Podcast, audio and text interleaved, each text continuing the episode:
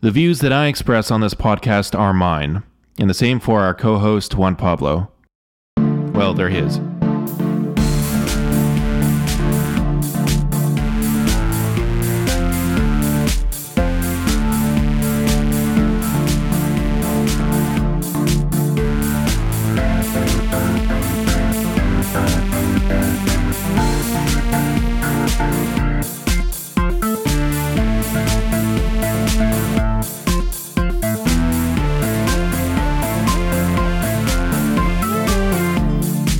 To Panoptic, relating theories of communication, power, and technology to practical institutional issues and everyday life.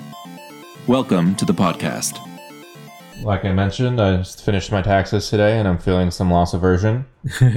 Good. I did my taxes long ago, so I'm not worrying about that. But I guess well, you're way more uh, benefit- proactive than I am. Yeah, well, one of the benefits of being a poor student is taxes are really easy to do. That, yeah. Well, I guess I can be envious of that now. Although I was really excited about getting back into the workforce during my MBA. and now you have to pay more taxes. Now I have to pay more taxes, and I really miss school too. That's probably why why I'm so excited about this podcast, so I can keep learning a little bit. Not that I don't learn on the job. I've been reading up on technology and AI, and how companies are using these technologies to increase productivity. And you have a lot of different opinions on different sides of the aisle. Sociologists tend to be a little bit more scared about the social costs and consequences, a little bit more despotic economists tend to point to the history in which we managed to reskill or upskill our workforces to perform in different areas after those tasks have been automated away. Yeah, I mean, it brings us directly to our topic today, right? So we're talking about uh, the relationship between things like automation, work, uh, workplaces, and and the sort of power relations that are implicated in that in that matrix of those elements, right? So we're we're, we're today we're talking about uh, we're going to start by we're talking about the relationship of power and knowledge. We're going to focus on the figure of Foucault through, and we're going to think with and against Foucault, uh, Michel Foucault, the famous uh, French historian, philosopher, uh, through the texts, through a specific set of texts, uh, uh, an article on the Hawthorne studies, the famous Hawthorne studies, and we're, then we're going to talk about basically what you do, Jason, for a living. I just sit around. right. Us scheming consultants spend a lot of time thinking about how to make different stakeholder groups on the inside and externally. Those are stakeholders are imp- people who are impacted by a certain action. So how we make them buy into different proposed changes. So, for example, if a large distributor wanted to automate its inventory, which will probably reduce the logistics workforce by 50%, employees are going to have feelings about this. And local communities and governments can have feelings about this too. And the company has to decide how to respond to those reactions, how to navigate the environment in which they're being judged for those actions, and how those reactions are going to affect the bottom line. And you know, I'm curious to see if there are ways in which uh, having a more ethically conscious way of doing business can be tied to the bottom line, and that seems to be becoming more and more popular today with the emergence of stakeholder theory in the 80s, and then you have some interesting. Uh, studies and articles being done with Harvard Business Review, Porter and Kramer on creating shared value.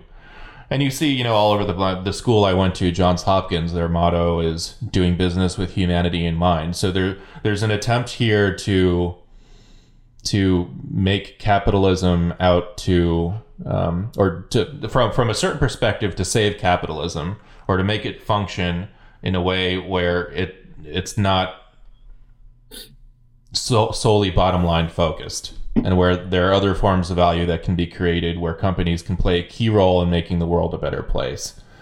Uh, and the history here and how it ties to surveillance and uh, discipline and, and, and punishment uh, with Foucault, and we're going to talk about the Hawthorne studies as well. I think there's a, there are a lot of interesting places this conversation can go.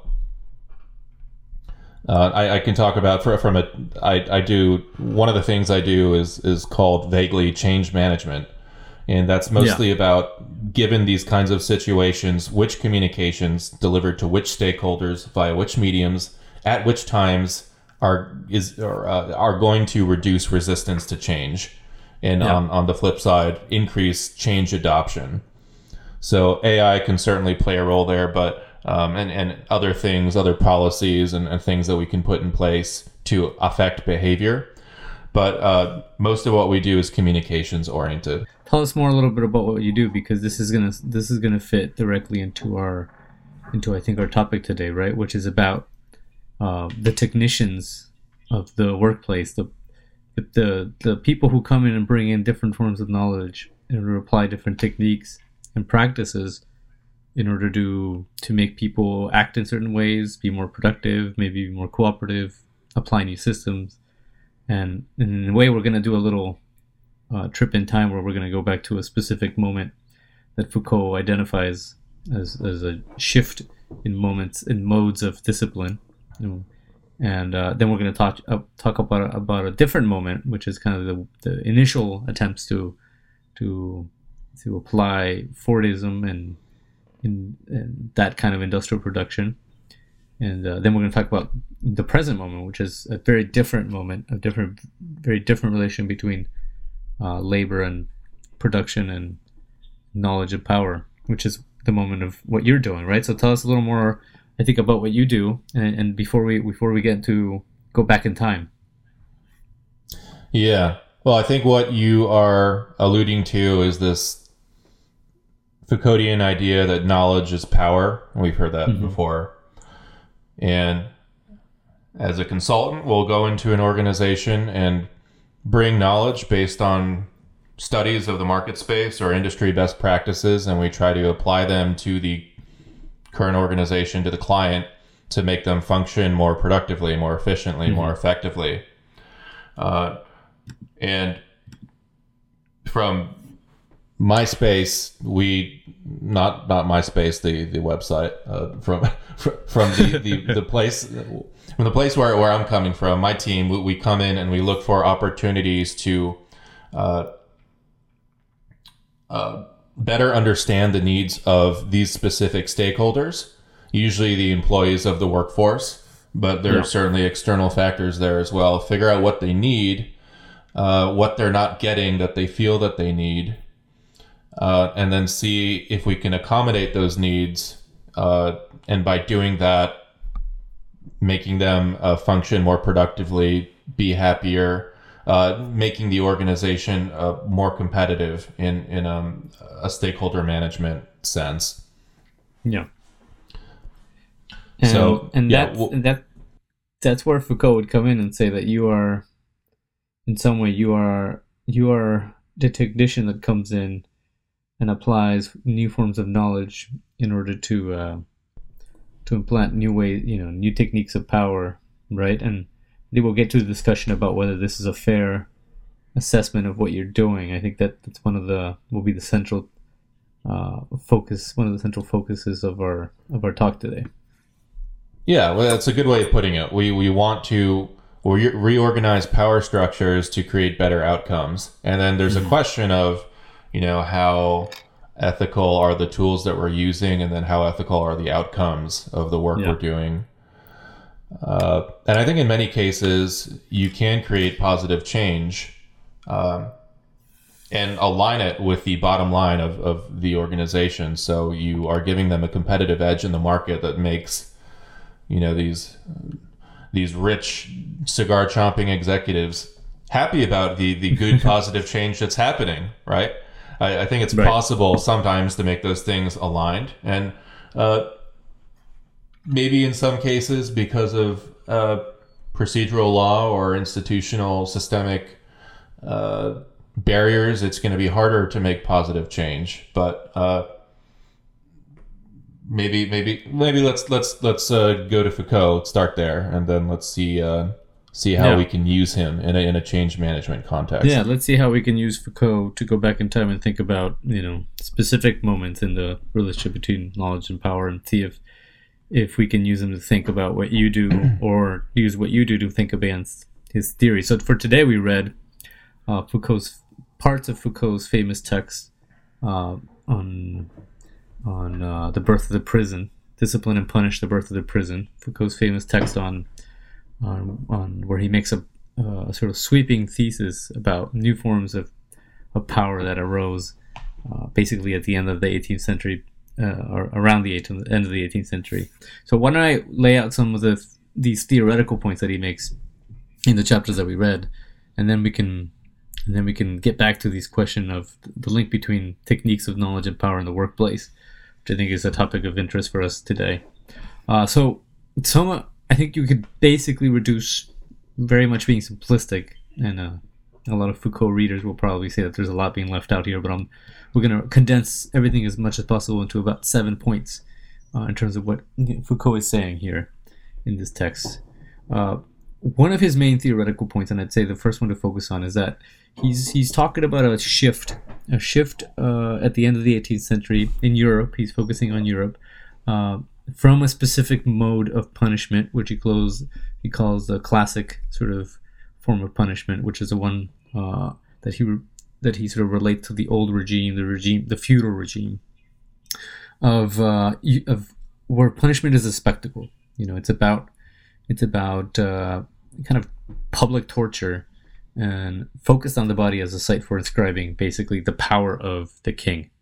You know, the the transgression of a of a person against in any sort of breaking of the law was seen as a sort of transgression against the power of the king, and therefore had to be set right, rebalanced through a public torture, basically a public spectacle in which the body of the accused was, in a way, uh, marked by the power of the king. So this, you know, this form of torture, of course, um, is is uh, you know after around this the end of the feudal regime with the rise of, of the modern nation state we see a move away from torture and spectacle uh, which foucault you know famously doesn't read as a humanization of punishment but as a new refinement of the techniques of discipline that arise out of a new constellation of knowledge of power these these two, two terms are really key knowledge and power which we'll focus on a little more in a bit but uh, basically, what Foucault is saying is that there's a move in this new form of discipline. He calls it discipline instead of punishment uh, to the soul of the individuals as a site of scrutiny for knowledge. You know, there are new sort of sciences that arise at this point, uh, focusing on the on criminalistic science or psychological science, which are about determining uh, whether someone is predisposed to crime, whether someone is uh, why they might have committed the crime uh, in relation to their punishment. And this is tied in a way to this new form of law, procedural law, which is not the law of the king, but it's the law of, of the state codified in a, in a text. And then this form of punishment, Foucault says, uh, which he calls discipline again, is more efficient. And to him, this is key. You know, what was wrong in many ways uh, with the old form of punishment, as he sees it from the perspective of, of a set of reformers around that time, is not that it was cruel, but that it was inefficient. And so Foucault basically argues that which really underlies the supposed humanization of punishment is that there's a need to to make punishment more efficient in in accord with the needs of, of a new sort of way of uh, a new form of production and the rise of industrial capitalism and the needs of having workers who show up to work on time and to the factory and who are stay you know stay at a in a specific doing a specific uh, work function for a certain amount of time.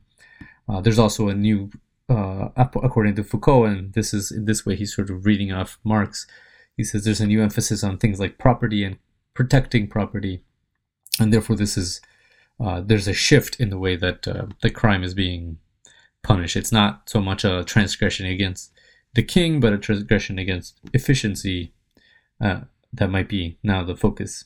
And then uh, fifth point that Foucault makes is that discipline then now is instead of fo- being focused on on sort of spectacle and excess, it's now focused on um, on the soul of the crim- of the criminal in some ways, but it's also focused on the body in a different way, not in terms of punishment and destruction, but in terms of making the body both more efficient through a whole set of new techniques of conditioning uh, that again tied to the sciences. And here's where the question that uh, key term knowledge comes in, and also more compliant. So more efficient and more compliant. So through a whole set of technologies for managing crowds, categorizing individuals, and forth, so forth. Again, he sees that this is key for understanding Foucault. He sees the rise of the, the sciences as being tied, and forms of knowledge, especially human sciences, as being tied to new forms of power. And then uh, a sixth point, Foucault says that these techniques and these techniques and disciplines are disseminated in society via via the institutions of the modern state, the school, the prison, the military, uh, church, uh, etc.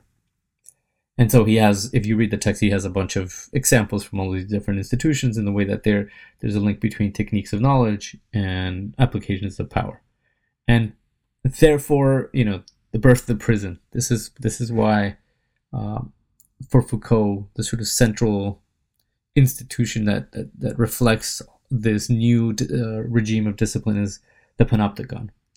Uh, Jeremy Bentham's famous uh, panopticon. Uh, this this prison that the philosopher Jeremy Bentham sort of um, imagined and, and, articulated in his writings that would uh, it's an architectural it's an architectural framework in which one guard uh, sitting in the center of this of the prison can sort of observe all of these different cells in the periphery of the building uh, but the inmates in these cells are, do not know if they're being observed at any specific moment, uh, given the juxtaposition of spaces uh, between where the where the guard is sitting and where they're sitting. So, um, so they don't know at any point whether they're being surveilled, and they therefore have to sort of self-discipline. Also, it's a way of, of sort of separating individuals, so there's no there's no uh, discussion between them. They're not able to form groups. Um, and it's also a, a, sort of more efficient form of surveillance and disciplining. Again, for Foucault, this is then the image of this new form of discipline. So, you know, out of out of that, I think we can move on to discussing the. I don't know. What did you before moving on to the, the Hawthorne studies? What do you think about this these claims that that Foucault's making about about the move, the humanization of punishment, which he sees as just a more diffuse and powerful form of the link between I'm, knowledge and power. I'm fascinated by this idea that punishment moves from the body to the soul, and maybe there's something analogous there in how we moved from kind of a in during the World War One era a Fordist mentality of of managing business into a more um, stakeholder focused uh, model. Uh, and mm-hmm. I think it might need, not be a perfect analogy, also. So I want to talk about that. But I, w- addressing the the panopticon, upon which are the the name of our podcast is based. By the way, if it wasn't obvious, yeah, I I would be interested to. Um, or so, so so the thing that I find really interesting about the panopticon is this idea that through the perception of being surveilled, that the norms of society or of the organization where this panopticon dynamic is playing out um, result in a self-regulating or the, the norms become self-regulating. Yeah right. And uh, out of that i think a lot of the business schools they talk about the hawthorne studies at least in my experience um, yeah.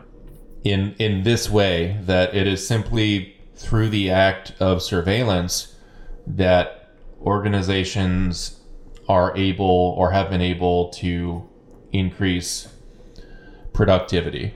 And you see this in kind of in an ancillary theory called goal setting where you can simply iterate reasonable but challenging goals to employees. And you couple that with robust supervision and then miraculously they start performing better without any monetary incentive so you see this thing mm-hmm. recurring but i don't know if that's exactly the whole story so the hawthorne studies are often cited as proof of this Foucauldian dynamic playing out in organizations. And the the um, uh, basically, so so the Hawthorne studies took place in Chicago, I think, in the 1920s. Tw- 20s. By the way, the the article that we looked at that was actually critical of this common view of the Hawthorne studies. It's called Yeah. The Hawthorne Studies: A Fable for Our Times by the infamous. Actually, we, we don't. I don't know that that much about this author, but uh, E. A. M. Gale from Yeah, uh, he must be infamous with those with those with those initials for, you know, instead of E. presenting A. M. a name. Gale. Yeah, the mysterious we should say. E A M. Gale. Yeah. From a, a medical school unit in Southmead Hospital, Bristol, United Kingdom. So that's Yeah. where Also this a- text came An from. interesting perspective from uh you know, in the context of what we're reading. You know, a doctor would have been seen by Foucault as one of these new practitioners of, of knowledge. But setting that aside, you know, tell us about this argument that he's making, or the way he's, I think, seeing these Hawthorne studies in a different way, right? Than than maybe the traditional um, business school Right. interpretation. Well, the fable goes, according to Gale, that um, there were these uh, test rooms where consultants came in and they studied a group of uh, female workers who were not that it matters that they were female, or maybe it does in this context. I'm not sure. Uh, who were doing something with phones or transferring information. I don't remember the exact function. I remember it correctly. Anyway. they were. Tr- trans- uh, were they transferring calls? I don't remember. transferring calls or something. Or something. Uh, we'll check. it's it's kind of irrelevant to to Yeah. what they were looking for. So Basically, some What- what repeti- they did- mundane, repetitive task. exactly, which would be automated today. Yes. So the consultants wanted to find out if changing lighting patterns in the room had any effect on productivity. So they would dim the lights, test productivity, they'd heighten the lights, test productivity, and this went on for a period of time. And as they became more involved and interested with these test subjects, uh, no matter what lighting setting they used, uh, productivity continued to increase. And uh, the fable goes that uh, they decided, or some analysts at, after the studies decided, well, it was the simple the, well, the simple act of being supervised that had this profound effect on productivity. Yeah. Uh, and Gale says that's basically wrong. If you think about the historical context in which these studies were occurring, where you had this kind of assembly line approach to business, a bunch of factory workers standing around a- an assembly line, and they are asked to perform a series of repetitive manual tasks perfectly and then they're going to get paid a sufficient wage so they can consume the products that they're producing and it's this kind of cyclical self-sustaining uh, production oriented economy Mhm. that's that's the the Fordist approach um, but in the context of all that uh, these workers aren't really given a whole lot of personal attention. They're almost treated like numbers. But in in this test the researchers um, start building relationships with these test subjects and they're giving them a lot of attention and they're having conversations and and the test subjects feel kind of like they're being treated like uh, human beings. And it's as this sense of of uh, being treated like humans increases productivity also increases so Gale is is if I'm understanding him correctly is making the very uh, important point that when you treat stakeholders better, you meet their needs, you make them feel more included and like they maybe are doing something important, and maybe have a an opportunity to influence decision making processes. Then they perform better and they produce more. So I think that is the, the, the key takeaway there, and it it relate it, it fits in nicely with the kind of work that my team does, because we're always looking for opportunities to work with stakeholders to make them feel like their needs are being met, not just make them feel that way, but really really do it, um, so they can uh, work more effectively and efficiently at the same time. Yeah. So, you know, interesting interesting what your you know your gloss on this article because on the one hand the traditional reading is that there's again there's a link between knowledge and power uh, these people are testing the way that they can affect the atmos- the atmospherics of the work situation in order to cause uh, workers to be more productive and what they seem to find is that surveillance in a way makes these workers more productive Gale's reading, on the other hand, is in a way an anti-Foucauldian reading, and he's telling us, no, what's going on here is is exact is that the workers are feeling like they are being uh, treated as individuals. Uh, they are being they are not just uh, they're not just uh, you know moments in a in a work process. Uh, they're not just a repetitive a repetitive function. They are human beings with uh, uh, more dimensionality and they're being treated as such and in some ways singled out as such. And because they're being singled out and given attention they therefore feel like what they do must be of importance and and therefore they feel proud of it. Now now now i'm sure however that foucault could probably read this in another way. He would say this is another this is a great example of a that we're moving closer to the soul in a way to the soul of the worker, right? Right. Because because what you have is uh, the attempt to create a more productive form of industrial production by lining up workers and and making them do tasks that are simpler in order to create create more pro- get more uh, a product out of them faster. But uh, but therefore you must have you have to under such forms of, of labor which are uh, in in no way can they ever be sort of fulfilling. You have to find ways through new forms of management to make the worker feel like he he or she is a member of a larger family, like they are somehow appreciated, and so forth. And Foucault would probably see this as again as another link between power and knowledge. Uh, you know, instead of punishment, refined techniques, refined techniques that are focused on on um, on on applying the human sciences, in this case psychology, to making people both more productive and more compliant. So it seems like we're maybe we're you know does does Foucault give us any? Are we able to escape against these these all all encompassing categories that Foucault lays out for us, um, or you know are we are we doomed to just see any attempt uh, any sort of any sort of infiltration of knowledge to simply be a, a will to power you know the way nietzsche might have put it?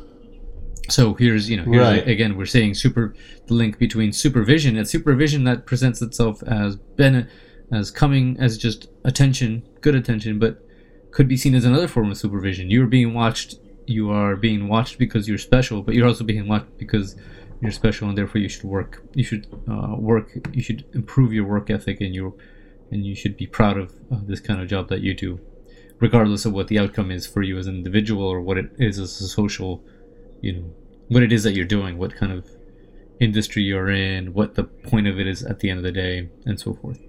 Uh, you know, how do we, how do we maybe think about what you're doing? I wonder if we could think about what you're doing, or what do you think about that counter Foucauldian right. reading before we talk about what you do now?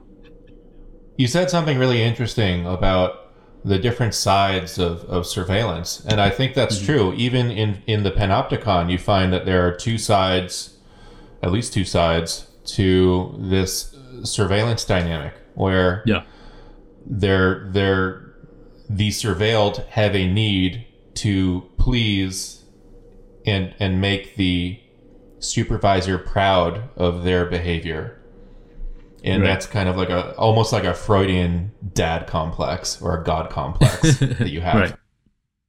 And on the other side, you have um, a fear of being super uh, surveilled. The, there are those two things occurring probably in tandem in any surveillance situation. Um, but I, I think you can definitely make the argument that surveillance is still being used as a means to uh, producing more in, in a business context or in a capitalist context. But Yeah. you can reframe what it means to be surveilled or use different technologies and techniques to make that surveillance more stake pro, more, more pro stakeholder. And maybe at the end of the day, Foucault would say, well, that's just, that's exactly the history of modernity, where we've taken these oppressive techniques and um, whitewashed them so they can be more palatable, but they, they're still effective. And I imagine he'd take issue with it from that perspective. But I don't know if that's completely accurate because I've certainly been in situations where I've seen genuine collectively being perceived as positive change in, in an institutional context. Hmm. Well, you know, before one more comment before we leave, I think these this Hawthorne studies and start talking about I think change management and you know we've we've moved quickly in time from the the uh, sort of the eight of the, the the end of the 18th century, beginning of the 19th century, the shift from the what you know what Foucault in some ways calls the form of punishment linked to the to the old regime and the sort of new form of punishment that's focused on discipline and new regimes of discipline linked maybe to the modern nation state in Europe, and then we've come to you know to uh, industrial production in the early 20th century for this mass production, and in some ways the rise of the whole new, in some ways, industry of of work worker man, work management, human resources, which will eventually could become human resources, but um, managerialism, right? Uh, the idea that that in some ways you have to find ways to think of your workers as as uh, individuals that you have to create a group feeling, a sort of family feeling, but also learn techniques to manage them to make them both more productive, but also more maybe in some ways um, compliant of company norms and such. So there's there's definitely that Foucauldian reading, right? That that the the birth of managerialism is maybe just a just like Foucault is saying that the birth of discipline is just a response to new and new requirements, um, in some ways linked to uh, to the rise of, of new forms of work and new forms of new institutions and new uh, a new form of the state.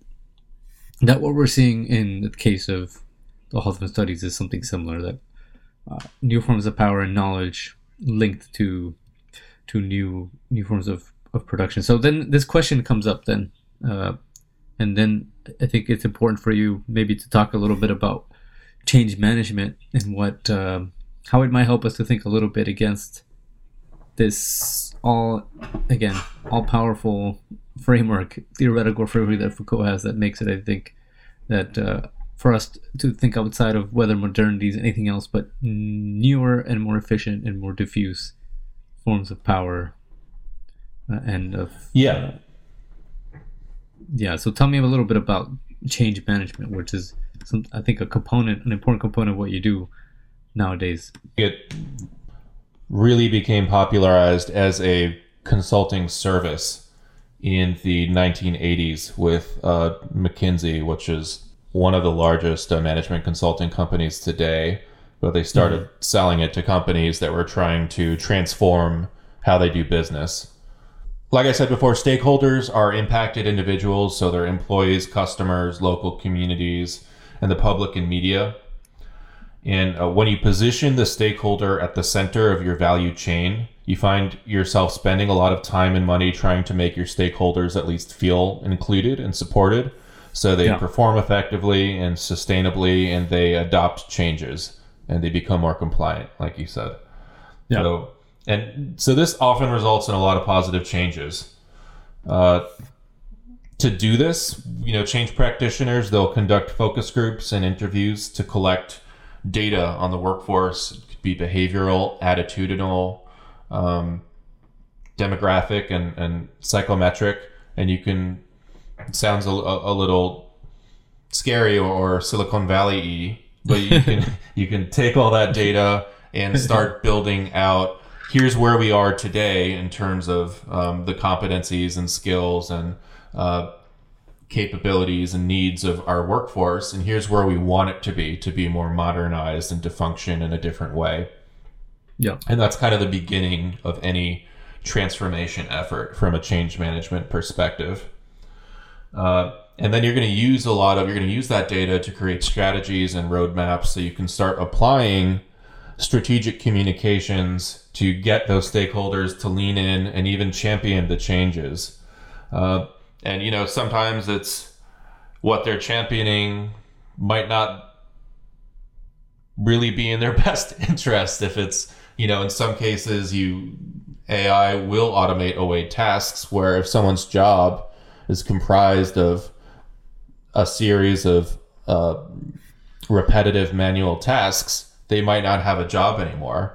But the, the nice thing about ai right now at least at this moment or our robotic process automation at least is that it's only automating tasks. So by and large you had you have skilled humans who can perform intellectual tasks, then the RPA is actually going to help them do their job better because they're they're going to be able to focus on those other tasks that require human intervention or human Hmm. human uh, in more intellectual thinking. So uh, there are different aspects there, but so there could be situations that are difficult like that.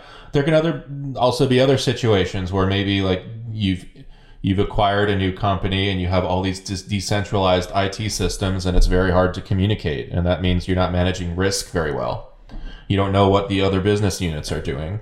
So you have to come in and centralize all that data in a single ERP system. And that's going to that can even require cultural change sometimes because people are so used to using these antiquated inefficient processes. You have to get them on board with this new technology and train them and, and tell them that everything's going to be all right. And then at the end of the day, you, you end up having a much happier, more fulfilled, uh, better managed workforce.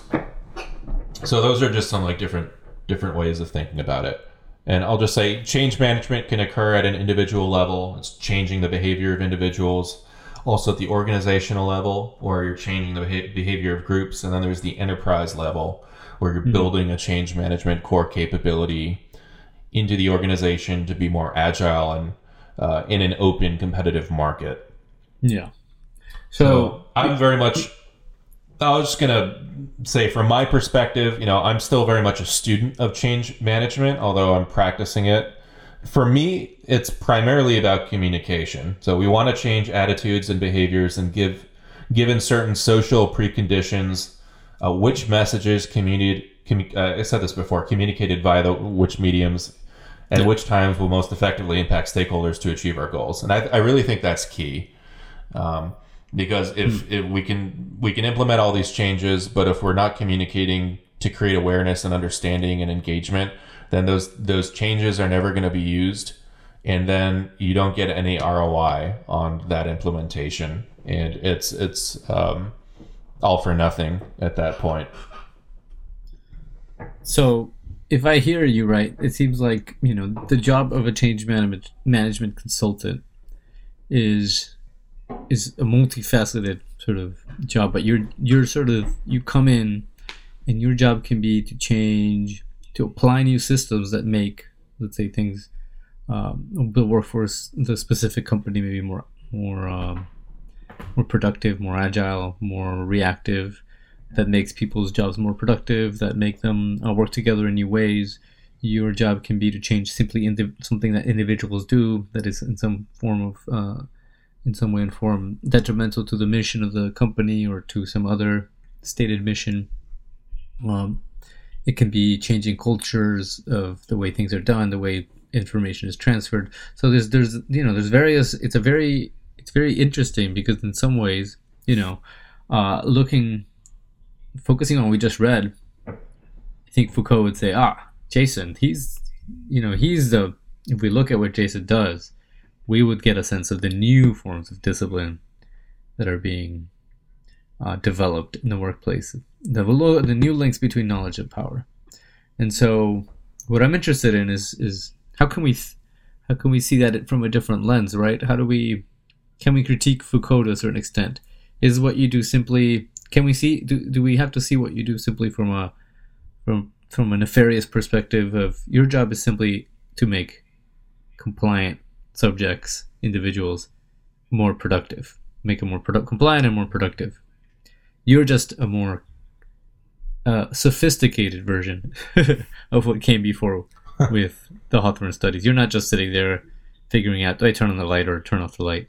You're bringing, you're mobilizing all this knowledge from psychology to to organizational management to uh, communications to all these different academic fields are being condensed into one spot in the figure of Jason, who comes in, and uh, the consultant who comes in to uh, like in the if, if anybody has seen the movie Office Space, you know where the consultant comes in and and everybody freaks out because they know this means they're gonna everything's gonna get reorganized, people are gonna get fired, and it's all at the end of the day focused on the bottom line.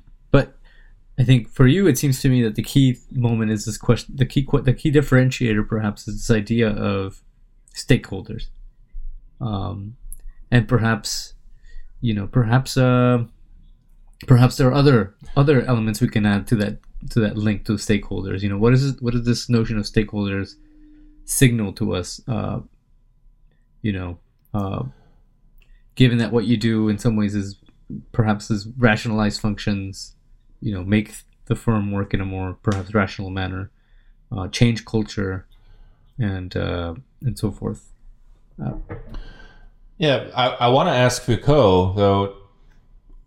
Okay, let's say it is a more sophisticated form of discipline, but you know, I always come back to this when we look at these social constructivist viewpoints: is that no matter how we organize power, it's we're still going to have a structure of power that is going to slant in a certain direction.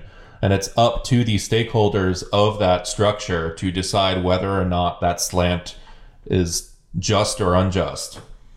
And we can go through this cycle of of building up and taking down power structures, or we can kind of dig into core enlightenment values and try to figure out how to bring in a greater sense of, of justice to organizations and institutions and align them as well as possible with the interests of people and and uh, and the bottom line for these organizations, which in many circumstances you can do, and especially when more and more businesses start incorporating social stewardship as core business functions the laggards are likely to face competitive challenges because employees are going to jump ship if they feel like competitors are doing a better job taking care of their workforces. And I also looked at Edelman's Trust Barometer. Or for 20 years, they've monitored and um, informed and general population respondents relative to levels of trust in global institutions, as businesses, mm-hmm. media, governments, NGOs. Yeah. But more and more stakeholders are looking to individual employers to earn trust by leading positive social change.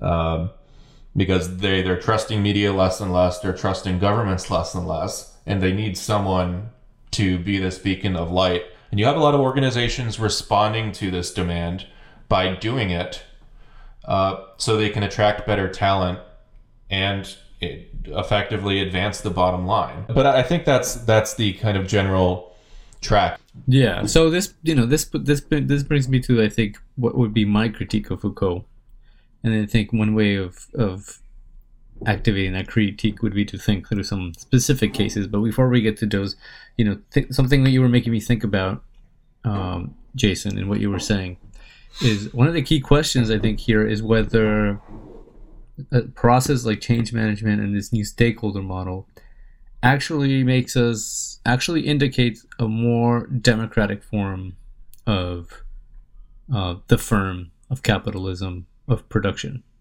right? This is a key question right? People are people in some ways um, this, the idea of stakeholders means that there's more people than just the shareholders who have an ultimate stake on what a company does. We can pay maybe we can even look back at the at the at the, the Hawthorne studies and say uh, if we give a Foucauldian reading, we could say, well, part of what's going here, managerialism is simply arising as a way to counteract uh, other alternative forms of uh, worker association, such as the union, which could have more radical consequences for the interests, given the interests of companies. Okay, well, in our present moment, you know, we could see stakeholder stakeholder the stakeholder model similarly as a sort of way to undercut other forms of association. But we could also read them, perhaps. You know, I think this question, this is an open question, which we can't really. We could have a, we could have another, maybe even a future show. We can debate it, me and you. But it's not a question I think we can deal with in this show, uh, in this episode, um, right now. But we could lay out the question: Does the stakeholder model indicate a more democratic form of uh, of carrying out, you know, of carrying out uh, production of of the firm, of the company, of the institutions, or does it signal maybe uh, just another just another new attempt to undercut it? So in the in the but in the Yes. spirit of maybe starting to answer that question, you know, I would I would sort of develop my own critique of Foucault, which is this idea that um, that uh, there is in some ways there's there's a way in which we to think about what you do i think nowadays and to think about what you do in a in a fair way we have to think about all the different levels that in in some ways uh, we have to think about right? There's a level of what you do internally in the company uh, which you know uh, it's controlled to a certain extent by the company. But then there's a level of of uh, the laws the existing laws you know what are the boundaries that are given to firms?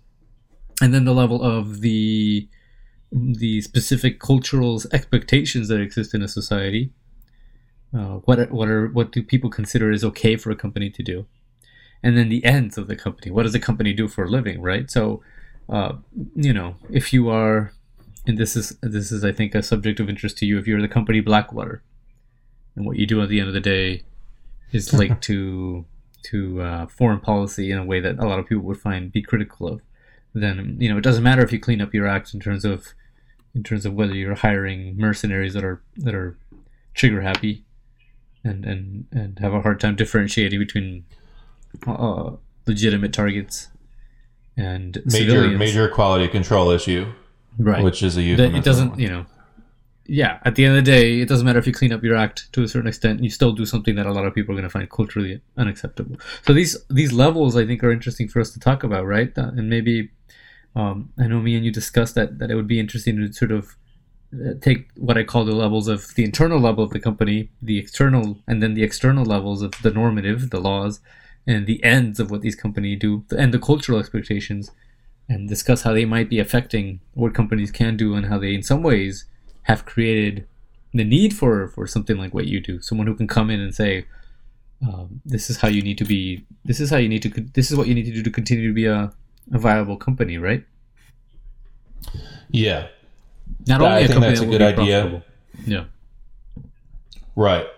Uh, I just wanted to thank you though for bringing up this element of the employees getting a say in the decision making process and having kind of strategic alignment at the top around some kind of shared vision and a line of communication down up and down the the chain of command. So when you bring that in, you do have a far more democratic process. So I think that that would be something interesting to look at in terms of a critique of Foucault. And you know, we may still end up with with, with well, this is still just kind of a whitewashed version of of the same discipline that's existed for hundreds of years, thousands of years. yeah But I, I think it's hard. It's hard to because I've seen in certain situations there there you have real changes occurring as a result of those communications. Where um, you know even with focus groups, the uh, the feedback that you are receiving from the bottom of the ch- uh, command chain, where a lot of those employees are going to be most impacted by some. It could be a new accounting system, or it could be an AI or an automated uh, uh, process. But their feedback gets roped into the design of that function, so it works better for them. And I've seen that happen over and over again. So I, I think there is something to say about um, at least significantly improving the outcomes, not solving them, but significantly improving them, which shouldn't be downplayed by Foucault. Well, that's just my prerogative right now. Yeah, and then and this is the critique. You know, this is the critique that in that in some ways is leveled against Foucault. That uh, his exposition of this whole new forms of discipline and punishment fa- fails to take into account the, the, the specific development of other fields like the law and the way that the law was already shifting towards uh, a model that wasn't about, uh, in some ways, protecting the sovereignty of the king or the sovereignty of the state, but it was about the sovereignty of the people in some ways or the citizen. And so a whole new shift in law and in what the direction of the law was, so that it's uh, we have a new concept of what the law is would be transgressed again and what is being protected with the law. That, of course, is not perfect, but is a shift that that Foucault maybe doesn't take into account. And so the way that individuals, in some way, uh, are now have a have a new sense of autonomy against things like the firm, for example. Yeah. But- Good. All right. Well, let, let's let's let's track these uh, levels that you mentioned. And uh, yeah, maybe in some specific, the- you know, some specific cases we can sort of track these levels. Yeah. Yeah, I think that's good. And the first level here is is more just kind of a rationalization of functions. And I don't want to reiterate these same. Uh, we kind of already talked about.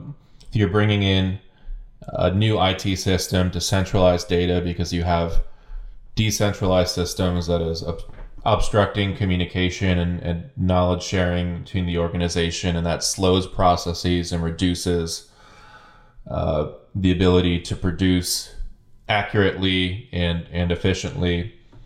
You know, there are all these benefits that come with we just centralize everything and we start communicating more, and we're all working from the same data. Uh, we can do we can provide more value to the client faster. Yeah. So let's say a change management team is is brought in to do something like this. Um, you know, there's going to be a learning curve to getting people to adopt this change, but by and large, it's gonna it's gonna benefit everyone. Now, there could be situations where people might lose their jobs because when you start centralizing data, you realize that there are redundant positions, and that happens a lot after mergers and acquisitions, but not always.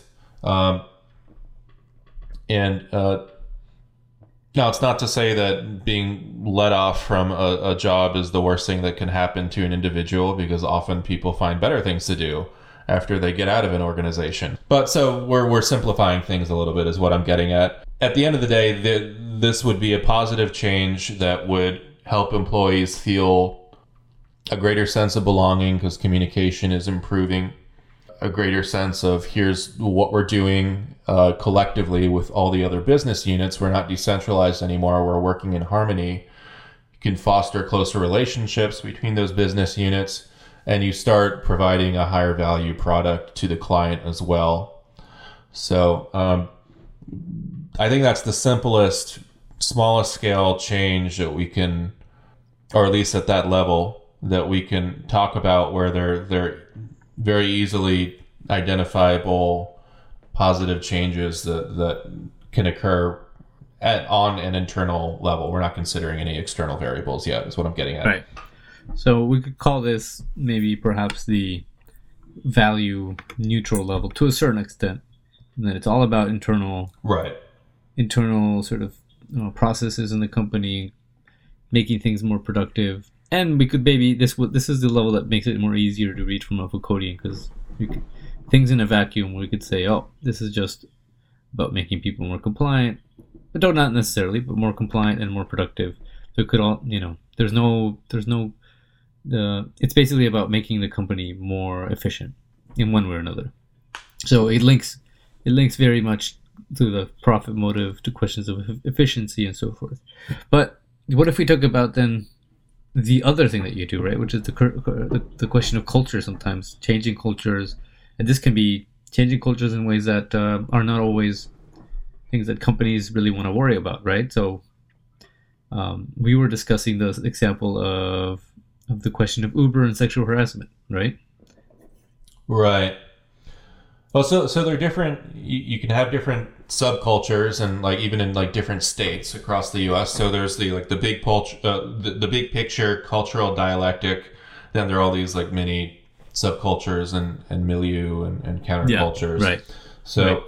uh, that's that's going to be broad. Usually, when we're mod- modernizing an organization, we're pulling from kind of the wider trend in the cultural dialectic where things seem to be going because you want to modernize in that direction so you can you are you are the power is organized such that you are going to flourish most effectively in that competitive landscape does that make sense that- yeah so Yeah. it, I, I think I think that's what we saw with Uber because we have this kind of trend towards uh, women need to be treated better in the workplace, and it turns out that Uber and I've heard maybe uh, throughout Silicon Valley there there might be kind of an issue of, of w- where men have harassed women. Uh, uh, with Uber, it was under former CEO Travis Kalanick, a former employee. Her name was Susan Fowler. She wrote a blog post about her experience at Uber. And in the the background of all this, Uber is already taking heat due to a legal dispute with Google and for turning off surge pricing during a taxi strike against Trump's travel ban. So public and media stakeholders are really turning on Uber already. And eventually Kalanick resigns or is asked to leave by the board. So I don't know much about the new CEO and what the new policies are, but from a change in communications perspective, um, I'd say the company needs to invest in some kind of effort to earn the trust of public media stakeholders. And this means taking internal female employee stakeholders, make them feel safer at uh, Uber. And Yeah. uh, not doing this can put them at a competitive disadvantage. So this is how kind of the cultural dialectic is brought in from a transformational perspective to um, make a company work better by Yeah. changing the culture. So so yeah, and I mean this is a good example because it, we we have both the level of culture and of law sort of coming up here, right? And they're coming from the outside, and they're affecting what the company can do, in a sense, and what it can be. You know, you're not. It's not okay to to treat women a certain way, or for uh, employees to treat other, you know, for one subject or individual in a company to do certain things to another, or to treat them a certain way. And so we have a question of what you know how a company perceives that it must adjust in order to be culturally acceptable uh, and also what it, has to adjust to make sure that it doesn't get sued it doesn't you know and, and things of that nature. So we we have both of these levels intruding and they're both they're both based on this idea that uh, of a certain autonomy of the individual which is very much uh, I'm going back to this uh, this question of whether whether modernity is simply a new new forms of surveillance and new forms of discipline.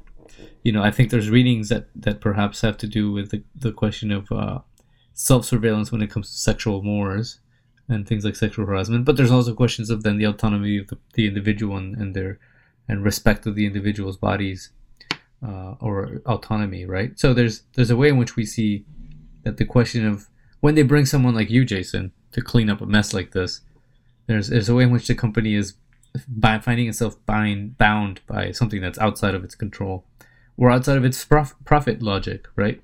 So we're, we're sort of escaping. We're, this allows us, I think, to escape a little bit the, the Foucauldian, the Foucauldian framework. But of course, there are there are perhaps you know at this level, this third level, the level of law. You know, I think we were talking about another example uh, the other day, which is this this whole Starbucks breastfeeding incident. And you pointed Right. out how, uh, in some ways, Starbucks' ability to readjust uh, its image um, in the case of what happened in Seattle, which you can lay out for us in a minute. Uh, actually, why don't you do that, and then we'll, we'll get to the to what this limit of what what uh, Starbucks was able to do. Yeah, well, one of Foucault's main points is that through discipline and punishment, you create these docile bodies, and a docile body is someone that can be subjected, used, transformed, and improved.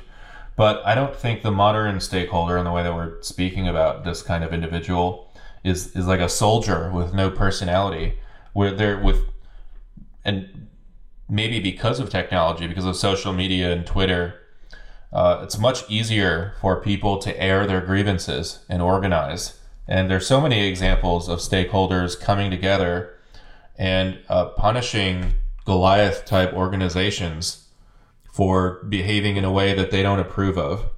And Uber is a good example of that. And the Starbucks example you just mentioned is another good example of this. So stakeholders aren't docile in the way that Foucault thinks of them as being docile, you know, kind of just doing what they're told, standing around an assembly line, at least not all the time.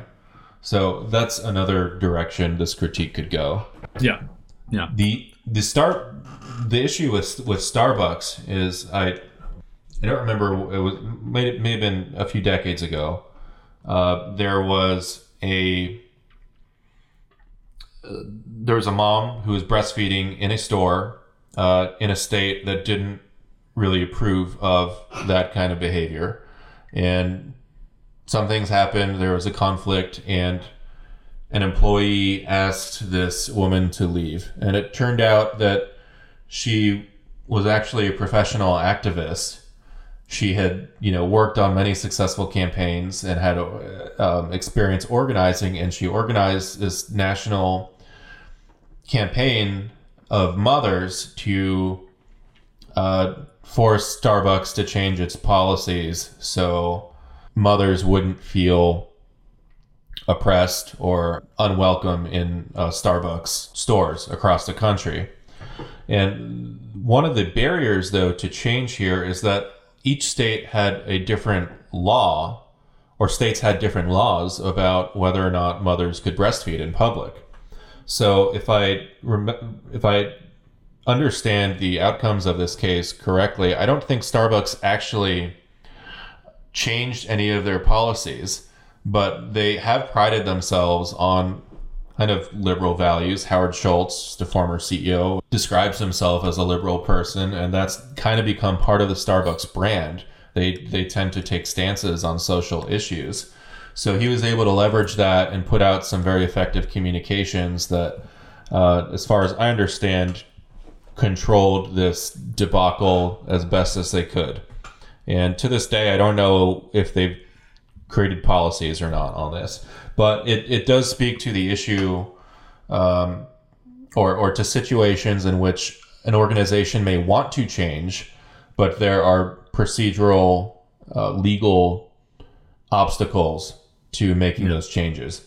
And this talks again. This I think brings up the the idea again that the law is, is a key component to think about. If and if we wonder, we have to ask if Foucault's uh, critique of law is the way he sort of thinks about the link between law, knowledge, power, institutions, work, surveillance is is in some ways missing the point, right? So, or in some ways, complete.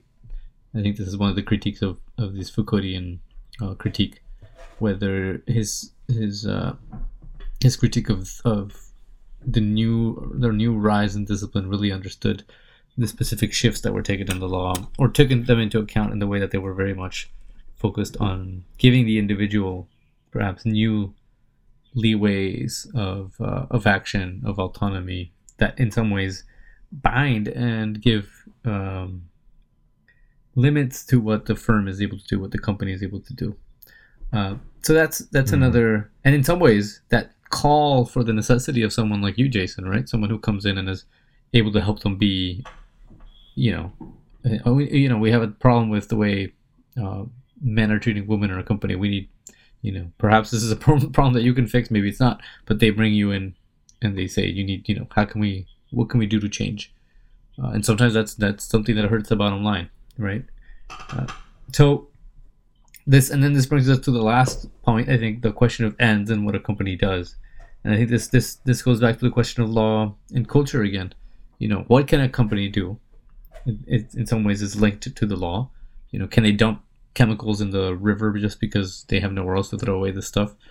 And you, and you know they, they end up uh, in some ways polluting the, the drink the drinking sources of all these other companies how does the law relate to it? How does society relate to that? Um, in some ways, uh, uh, the law again puts a limit onto what companies can do and, and what and um, how can people in those companies treat each other or what what I mean sorry what can they do in terms of what what services they provide or what industries they're in and whether they're considered uh, something that society deems valuable you know whether it's a fossil industry or fossil industry or or whether it's uh, arms production or sales, whether it's whatever any anything so interesting you could you could think of. I think of, of people being in some ways opposed to it morally or or culturally in terms of ideas of what's culturally acceptable or seeing as as sort of skidding in this gray area between what's lawful and unlawful. Um, so you know, I think uh, these these specific cases helped us to think a little bit about about uh, about this Foucauldian idea of the link between knowledge and power and what what it is, um, how we can think with and against it in some ways. Now, you know, what do you what do you think are yeah. what would you conclude out of this discussion? And before we, what are, what would be your conclusions?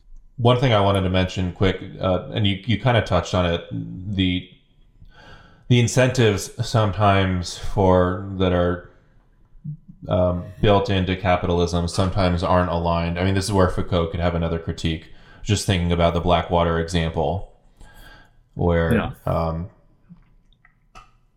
you know the product is is deploying mercenaries overseas to execute foreign policy. So you can see where there's a lot of moral gray area and a lot right. of debate to be had about the uh, ethics of, of that kind of product, where yeah. um, a lot of a lot more systemic change would have to occur external to the organization for any um, successful transformation to transpire. Yeah, uh, I was just kind of running through. I mentioned to you I'm rereading Blackwater by Jeremy Scahill. Yeah, and trying to get a better understanding of the Blackwater business model, and maybe we'll do an episode on that one day because I think it's such a, a Blackwater a business fascinating, model. yeah, and a scary um, situation from a change management perspective. Yeah, but yeah, I think I don't know with with, with a, Blackwater type. A, comp- doesn't sound like a class that you would have taken in uh, in business school, right? The Blackwater business model.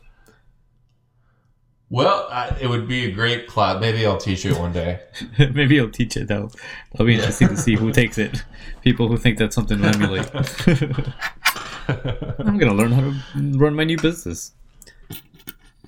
I mean, if I saw that on the roster, I would sign up. well, well, maybe uh, we'll have to find a way to to tape that when you when you do it and make it as part of this podcast.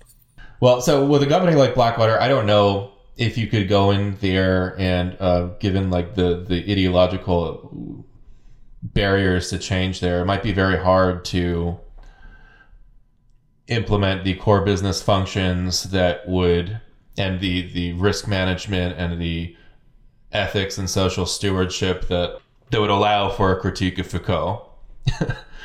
uh, yeah, but I, yeah. I think in, yeah. in, in in well, I think Foucault that, has a lot to, that, still has a lot to say to us, even if we're critiquing him in terms of different things. In in Foucault and Blackwater again, oh yeah, a good place where we could apply Foucault.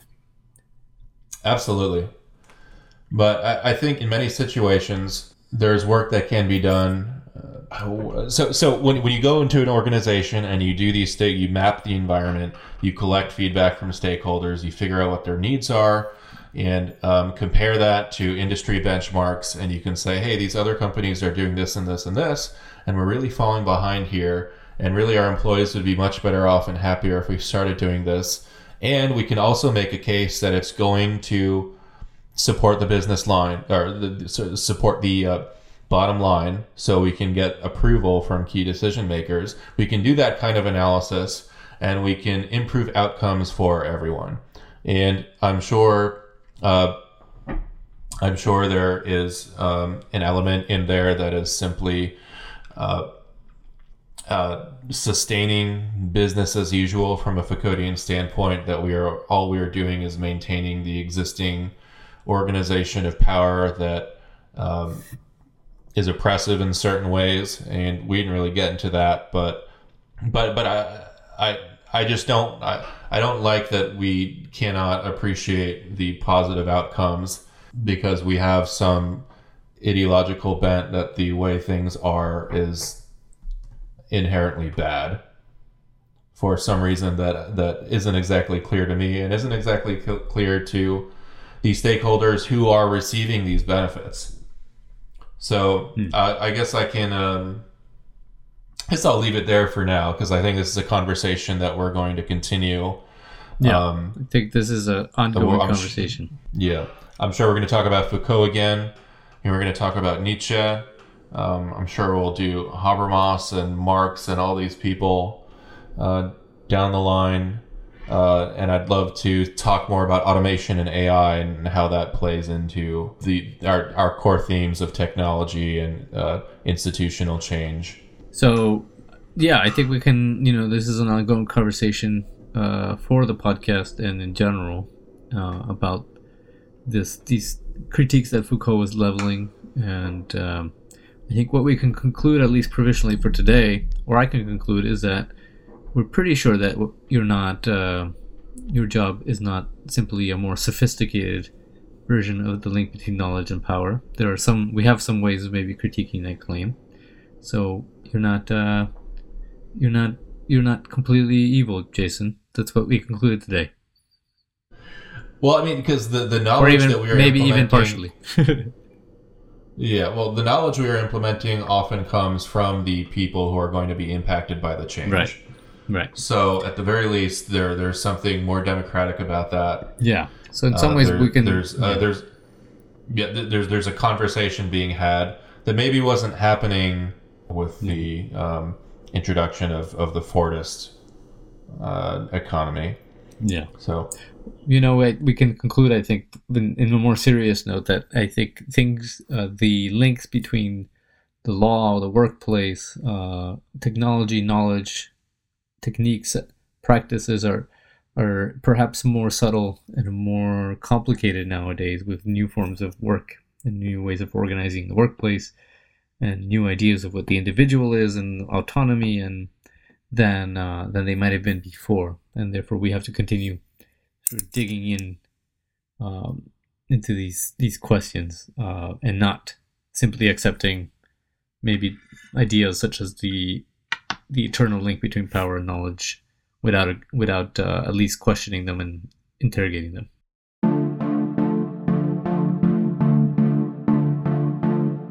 Do you enjoy what you're hearing on Panoptic Pod? Is the application of philosophy, media theory, and communications theory to everyday practical contexts something that you find interesting or useful? If so, please consider supporting our podcast through Patreon at patreon.com slash panopticpod. You can also access our Patreon through our website, panopticpod.com. There you can also drop us a line or a comment. Jason and I are always looking for ways to improve this podcast. Your support and comments will help us in that endeavor.